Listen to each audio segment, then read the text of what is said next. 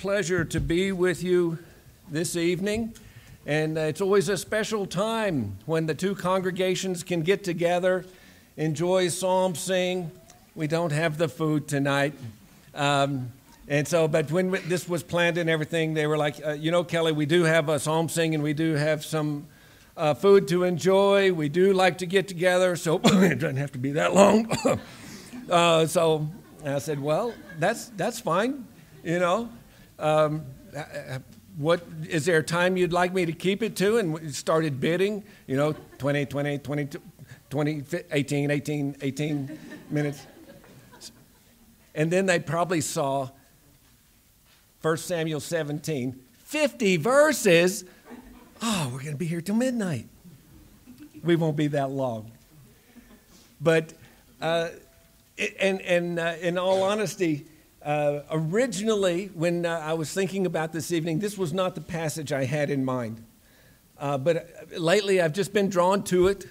Um, of course, it's one of the most known passages and chapters in all of Scripture.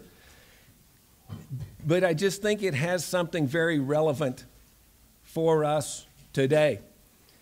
Uh, this, this morning, Pastor Friedley's sermon out of uh, Acts chapter 15. Uh, you know, we talk about the first council, but the, the emphasis was on the guarding of the gospel.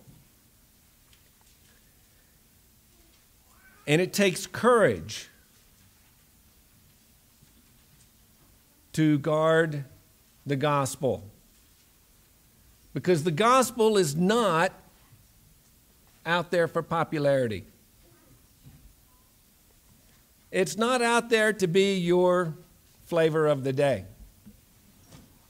Many people also, we realize about a little over 500 years ago, Martin Luther nailed his theses to the door, and we talk about Reformation Day.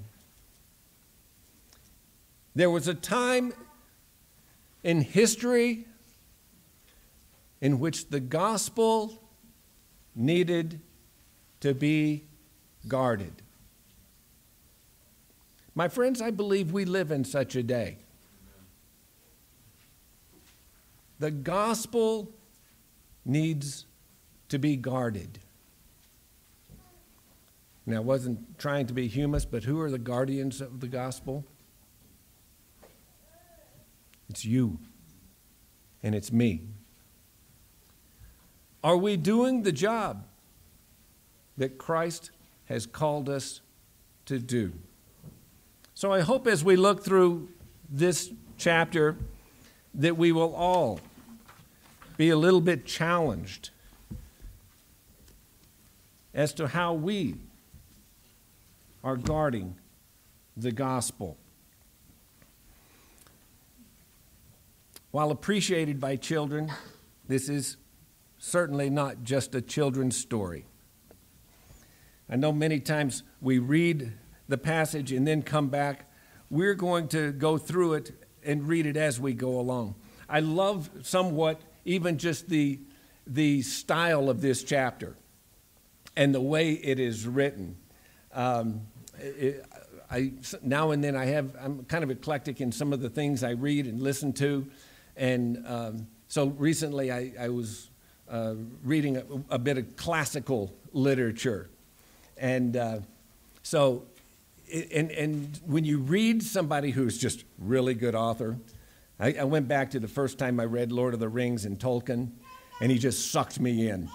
And, and so you just get into the story when a book and, and when a story is just really well written. And when I come to this chapter, uh, this is just a really well written chapter. Uh, it's, it's, but, but we have not only just a great piece of literature in front of us, we have the inspired Word of God who can apply it to our hearts and minds. So, if you would, turn in your Bibles, if you're not already there, to 1 Samuel chapter 15, and we will work our way through this chapter. And, and to me, it kind of reads a lot like a, a play and you have a play and, and, and it comes in like different scenes. And that's what you're going to see when it comes to the now. And, and so he's going to set the plot for us, and then he's going to develop the characters through it, and it's going to kind of crescendo up to the climax, which, we, okay, we've read it before. We kind of know what that is. That's going to, but just hold tight. We'll get there. I don't want to get a hold of myself. But the first now. Now, what does it say there in um, verse 1? Now the Philistines gathered their armies for battle, and they were gathered at Socoh, which belongs to Judah, and encamped between Socoh and Azekah in Ephes Damim. And Saul and the men of Israel were gathered and encamped in the valley of Elah, and drew up in line of battle against the Philistines. And the Philistines stood on the mountain on one side, and Israel stood on the mountain on the other side, with a valley between them. And there came out from the camp of the Philistines a champion named Goliath of Gath, whose height was six cubits and a span. He had a helmet of bronze in his head, and he was armed with a coat of mail, and the weight of the coat was 5,000 shekels of bronze. And he had bronze armor on his legs, and a javelin of bronze slung between his shoulders. The shaft of his spear was like a weaver's beam, and his spear's head weighed 600 shekels of iron. And his shield bearer went before him. He stood and shouted to the ranks of Israel. Why have you come out to draw up for battle? Am I not a Philistine? And are you not the servants of Saul? Choose a man for yourselves and let him come down to me. If he is able to fight with me and kill me, then we will be your servants.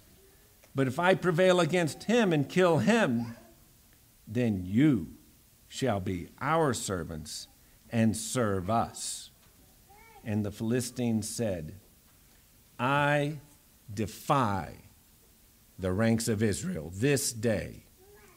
Give me a man that we may fight together. When Saul and all Israel heard these words of the Philistine, they were dismayed and greatly afraid. So the stage is set. We have the two armies, and out of this one army comes a champion, Goliath. And we have this whole list of things as far as dealing with the, the equipment he has, um, the armor that he has, the weapons that he has. And it's really trying to do one thing for us, the listeners. You better be impressed. This is one bad man. This is one guy you do not want to mess with. I mean, he's over nine feet tall and he's got these weapons, and it, he is the picture of intimidation, and he is the picture of casting fear into his opponents.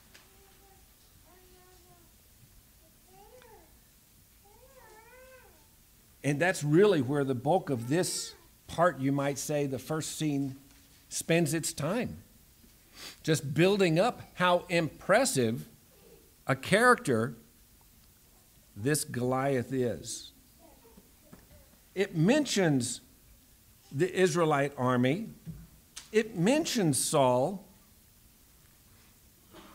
but it's really in a very weak way. The, first, the, the, the last verse there, verse 11, kind of sums it up as far as how, how the plot has been set. Here are these enemies going against each other. But when Saul and all Israel heard these words of the Philistine, they were dismayed and greatly afraid.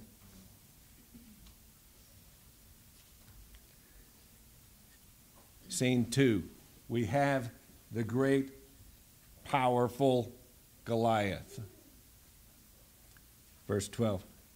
Now, David was the son of an Ephrathite of Bethlehem in Judah named Jesse, who had eight sons. In the days of Saul, the man was already old and advanced in years. The three oldest sons of Jesse had followed Saul to the battle, and the, names of these three sons who went to the battle were Eliab, firstborn, and next to him Abinadab, and the third Shammah. David was the youngest. The three eldest followed Saul, but David went back and forth from Saul to feed his father's sheep at Bethlehem. For forty days the Philistine came forward and took his stand morning and evening. And Jesse said to David his son, Take for your brothers an ephah of this parched grain and these ten loaves, and carry them quickly to the camp of your brothers.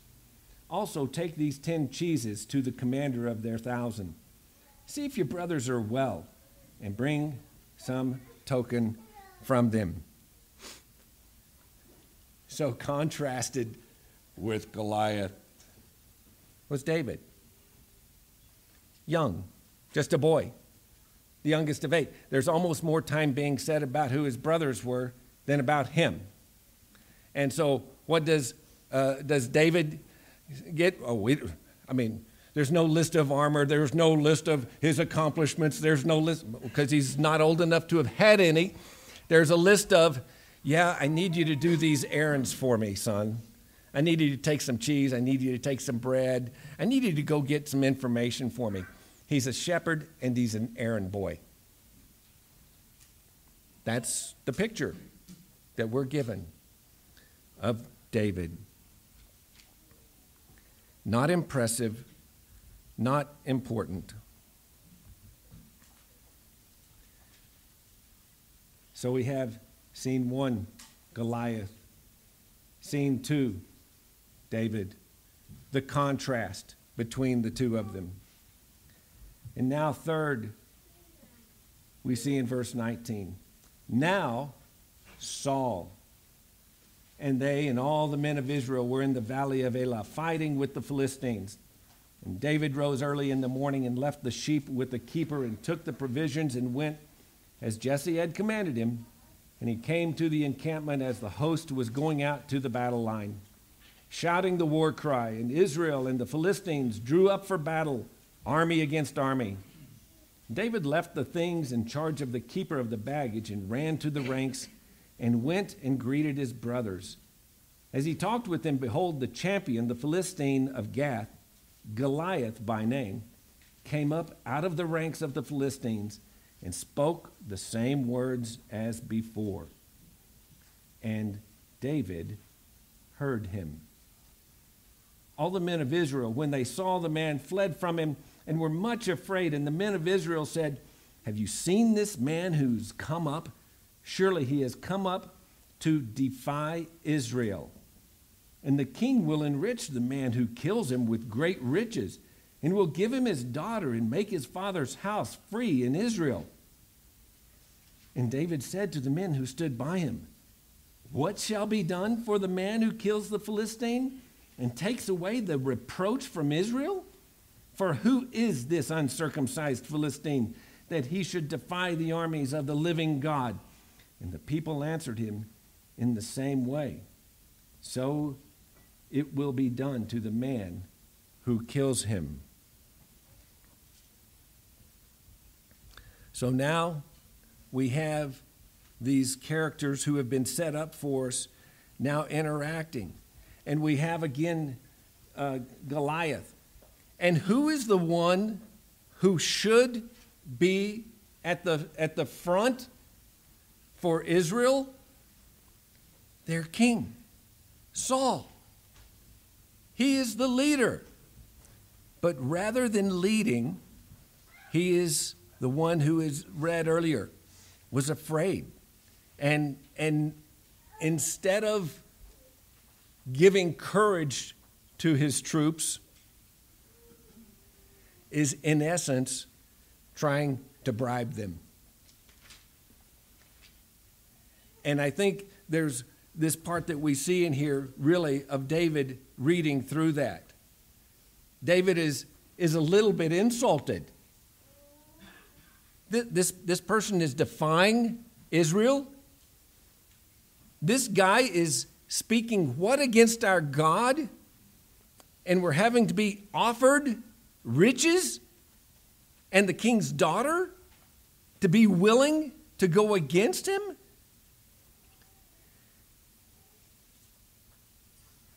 This was not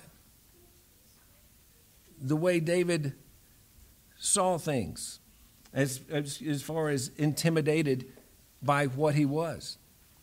And we shouldn't be surprised if we were to go back a chapter earlier when Samuel was anointing David as the future king.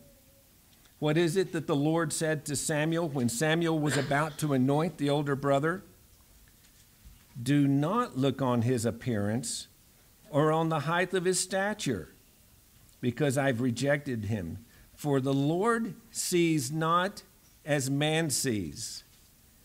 Man looks on the outward appearance, but the Lord looks on the heart. Here you had the whole army of Israel. You had the king of Israel looking at the outward appearance and losing hope. David does not see the stature of Goliath, but he hears the affront to his God. And so you start to see it building up now. We have Goliath, we have David, we have the stalemate going on with the weakness of King Saul. And it seems like we're about ready for the conflict and, and for the fight to begin. But wait, something else enters into the scene here.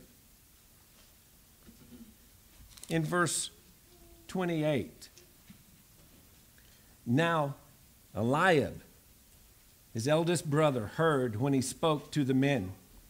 And Eliab's anger was kindled against David, and he said, Why have you come down? And with whom have you left those few sheep in the wilderness? I know your presumption and the evil of your heart, for you have come down to see the battle. And David said, What have I, what have I done now? Was it not but a word? And he turned away from him toward another and spoke in the same way. And the people answered him again as before. And when the words that David spoke were heard, they repeated them before Saul and he sent for him. And David said to Saul, Let no man's heart fail because of him. Your servant will go and fight with the Philistine. And Saul said to David, You're not able to go against the Philistine to fight with him, for you are but a youth, and he has been a man of war from his youth. But David said to Saul, Your servant used to keep sheep for his father, and when there came a lion or a bear, and took a lamb from the flock, I went after him and struck him and delivered it out of his mouth. And if he arose against me, I caught him by his beard and struck him and killed him. Your servant has struck down both lions and bears, and this uncircumcised Philistine shall be like one of them. For he has defied the armies of the living God. And David said, The Lord who delivered me from the paw of the lion and from the paw of the bear will deliver me from the hand of the Philistine. And Saul said to David, Go, the Lord be with you. And then Saul clothed David with his armor, put a helmet of bronze on his head, and clothed him with a coat of mail. And David strapped his sword over his armor, and he tried in vain to go, for he had not tested them. Then David said to Saul, I cannot go with these, for I have not tested them. So David put them off. Then he took off his staff. It, then he took his staff in his hand and chose five smooth stones from the brook and put them in the shepherd's pouch. His sling was in his hand, and he approached the Philistine. I think it's kind of an interesting thing that we have established here. And again, it's more than just um, underdog against such a mighty foe, that we have thrown in here all of a sudden this discourse with Eliab. And I think it, it, this is his brother, his older brother, who perhaps is even a little bit ashamed because he's one of those men who David's saying, we, ha- we have to be bribed in order to defend the honor of the Lord. And so maybe he's a little bit angry for, for several reasons, but he throws out some wrong, he, he accuses David of wrong motives. Let's go figure. Somebody finally shows up with courage and he gets criticized from within.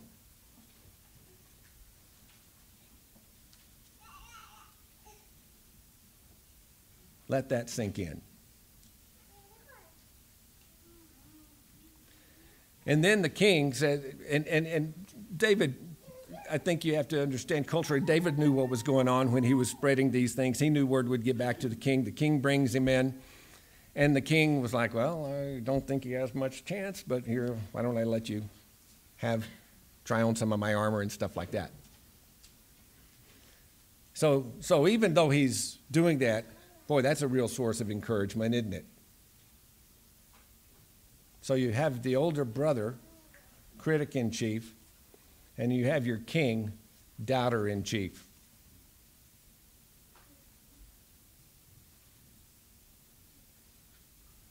And the critic and the doubters are coming from Israel's side, not the Philistines.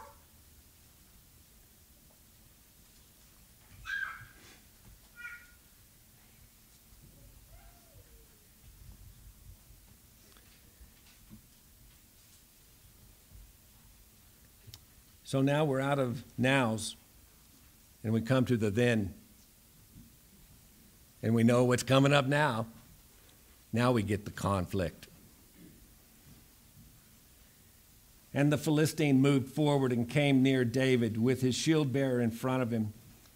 And when the Philistine looked and saw David, he disdained him, for he was but a youth, ruddy and handsome in appearance. And the Philistine said to David, Am I a dog that you come to me with sticks? And the Philistine cursed David by his gods. The Philistine said to David, Come to me, and I will give your flesh to the birds of the air and to the beast of the field. Then David said to the Philistine, You come to me with a sword and with a spear and with a javelin, but I come to you in the name of the Lord of hosts, the God of the armies of Israel, whom you have defied.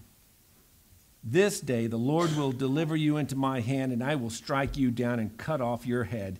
And I will give you the dead bodies of the host of the Philistines this day to the birds of the air and to the wild beast of the earth, that all the earth may know that there is a God in Israel, and that all this assembly may know that the Lord saves, not with sword and spear, for the battle is the Lord's, and he will give you into our hand. And when the Philistine arose and came and drew near to meet David, David ran quickly toward the battle line to meet the Philistine. And David put his hand in his bag and took out a stone and slung it and struck the Philistine on his forehead. The stone sank into his forehead and he fell on his face to the ground. All right, kids, who won the fight, David or Goliath? Trick question. The Lord did. The Lord won the battle. It was in his hands. I know I've heard the stories too. Oh, but yes, David was, was probably very skilled with, uh, with these stones and everything. Yeah, I'm sure he was. I'm sure he was an expert marksman with, with uh, that slingshot. He did grab five, though, you know. He didn't, he didn't just grab one. Who directed that stone into the forehead of that giant? God uses us as his instruments. The Lord is the one who wins the battle. And I didn't read it yet. Verse 50 So David prevailed over the Philistine with a sling and a stone and struck the Philistine and killed him. There was no sword in the hand of David. There's no way, humanly speaking, David should have ever won. But he had a zeal for the honor of God's name. And he was not going to stand by and see it defiled.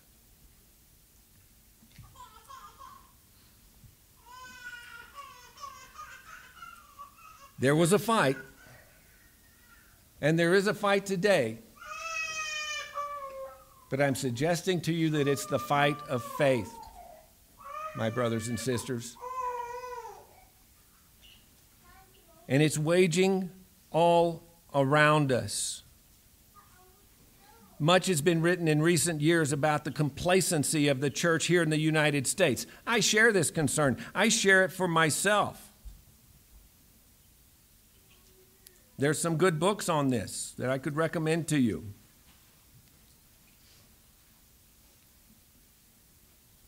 But the main point that we need not to do is just say, oh, well, let's hope we don't become complacent. Let's flip that coin over. We need to regain our zeal for the name of the Lord. We need to understand what king we serve. And that this king's name will not be defiled in my presence.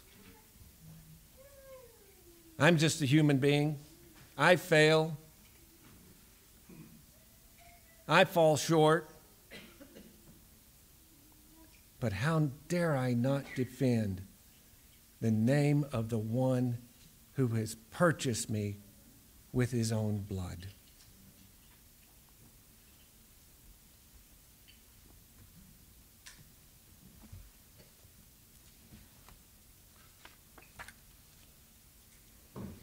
What shall we then say to these things? If God is for us, who can be against us? He who did not spare his own son, but gave him up for us all, how will he not also with him graciously give us all things? Who shall bring any charge against God's elect? It is God who justifies. Who is to condemn? Jesus Christ is the one who died. More than that, who was raised, who is at the right hand of God, who is indeed interceding for us. Who shall separate us from the love of Christ? Shall tribulation or distress or persecution or famine or nakedness or danger or sword? As it is written, For your sake we are being killed all the day long. We are regarded as sheep to be slaughtered. No, in all these things we are more than conquerors through him who loved us. For I am sure that neither death nor life, nor angels, nor rulers, nor things present, nor things to come, nor powers, nor height, nor depth, nor anything else in all creation will be able to separate us from the love of God in Christ Jesus our Lord. For this perishable body must put on the imperishable, this mortal body must put on immortality.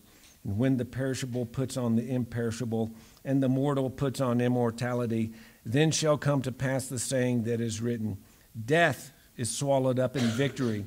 O death, where is your victory? O death, where is your sting? The sting of death is sin, and the power of sin is the law.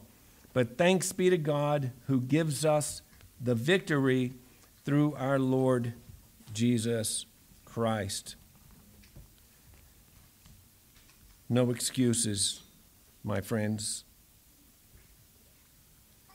Not for our age, not for our abilities, not for our level of education.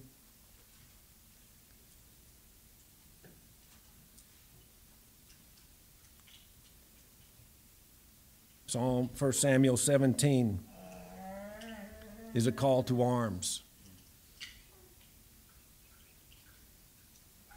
From general to private, to have a zeal to defend the honor of our Lord, who has already won the victory for us. We like to talk about King Jesus. He is. Then let's be his faithful servants. Let us pray. Heavenly Father, we thank you for this example of David. And even by his own words, was not great in himself, but simply had a zeal for your name. And you accomplished great and wonderful things that has led to stories for thousands of years now. And many have had to tried to turn it into just a story of, of what we try to do in the flesh and how we can be underdogs. But no, Lord, there is no underdog in this story. There is only King Jesus, the one who has won the victory, who has defeated death. So, Lord, give us this courage by your Spirit to not be complacent, but to engage. And Lord, sometimes this engagement happens in the middle of mundane things. David was in the midst of being an errand boy when a giant appeared before him. Lord, we may just be in the midst of just everyday life.